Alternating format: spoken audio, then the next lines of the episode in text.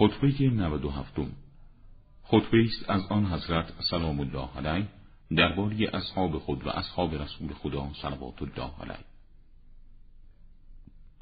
یاران علی اگر هم خداوند به ستمکار مهلت بدهد گرفتن و کیفر خداوندی از او فوت نمی شود و خداوند در گذرگاه ستمکار در کمین و در موضع ماده گلوگیر در مسیر فرو بردن آب دهان است. هوشیار باشید. سوگند به آن خداوندی که جانم به دست قدرت اوست. آن مردم بر شما پیروز خواهند شد. نه از آن جهت که آنان به حق شایسته از شما گند بلکه به جهت سرعتی که در تایید و حمایت از باطل امیرشان دارند. و بی و کندی که شما در حق من که امیر شما هستم دارید. همه اقوام و امم از ظلم عمرای خود می و من از ظلم رعیت خود بیمناکم. شما را به جهاد بسیج کردم به راه نیفتادید. و سخنان سازنده به گوشتان خواندم نشنیدید. و شما را نهانی آشکار دعوت کردم پاسخ مثبت ندادید. و شما را نصیحت نمودم نپذیرفتید. آیا می‌توان نظیر شما مردم را دید که در ظاهر مشهودید ولی در حقیقت قایبید در ظاهر مالکانید و در باطن مردگان حکمتها را برای شما می‌خوانم از آنها میگریزید. با پند رسا شما را موعظه می نمایم بدون اینکه در شما تأثیر کند هر یک راه خود را می‌گیرید و پراکنده می‌شوید. و شما را برای جهاد با توقیانگران تحریک می‌کنم. شما را می‌بینم که سخنم به پایان نرسیده. مانند فرزندان سبع پراکنده می‌شوید و به مجالس خود برمیگردید. و در مواعظی که برای شما نمودم با مقالط بازی یکدیگر را فریب می‌دهید. بامدادان اصلاحتان مینمایم. شامگاهان خمیده مانند پشت کمان به سوی من برمیگردید و به این ترتیب اصلاح کنند ناتوان گشته و آنچه میبایست اصلاح شود غیر قابل انعطاف و گره خورده است. ای مردمی که بدنهایشان حاضر و عقولشان از خودشان قایب و تمایلاتشان مختلفند.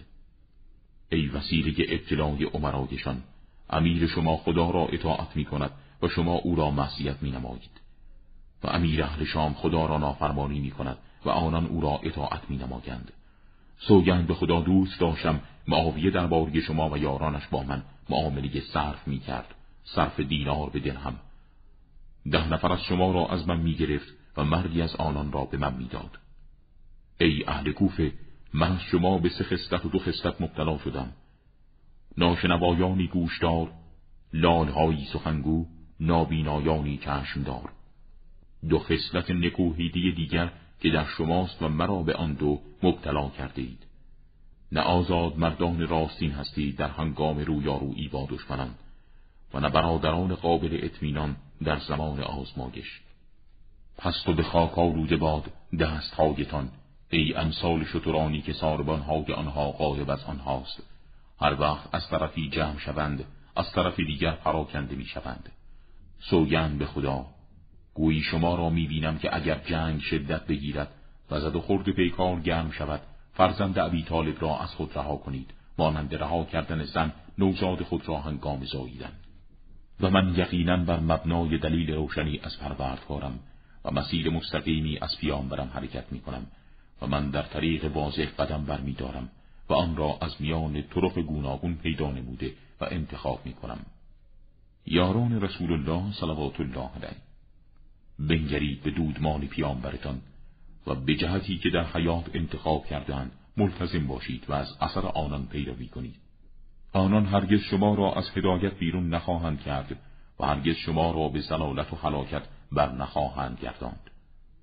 اگر اهل بیت پیامبرتان از طلب چیزی باز ایستادند شما هم بیستید و اگر حرکت کردند شما هم حرکت کنید. از آنان سبقت مگیرید که گمراه می‌شوید و از آنان عقب نمانید.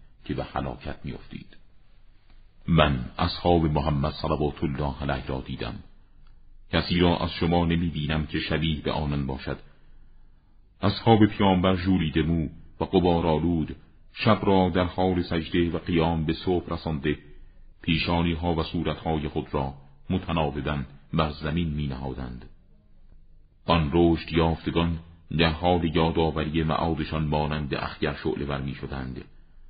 از طول سجودی که انجام می‌دادند میان چشمانشان برآمدگی نمودار می‌شد مانند زانوهای بز در آن هنگام که خدا به یادشان آورده می‌شد از چشمانشان چنان اشک میبارید که گریبانهایشان خیس می‌شد و به استراب میافتادند چنان که درخت در روزی که باد تند بوزد به استراب میافتد.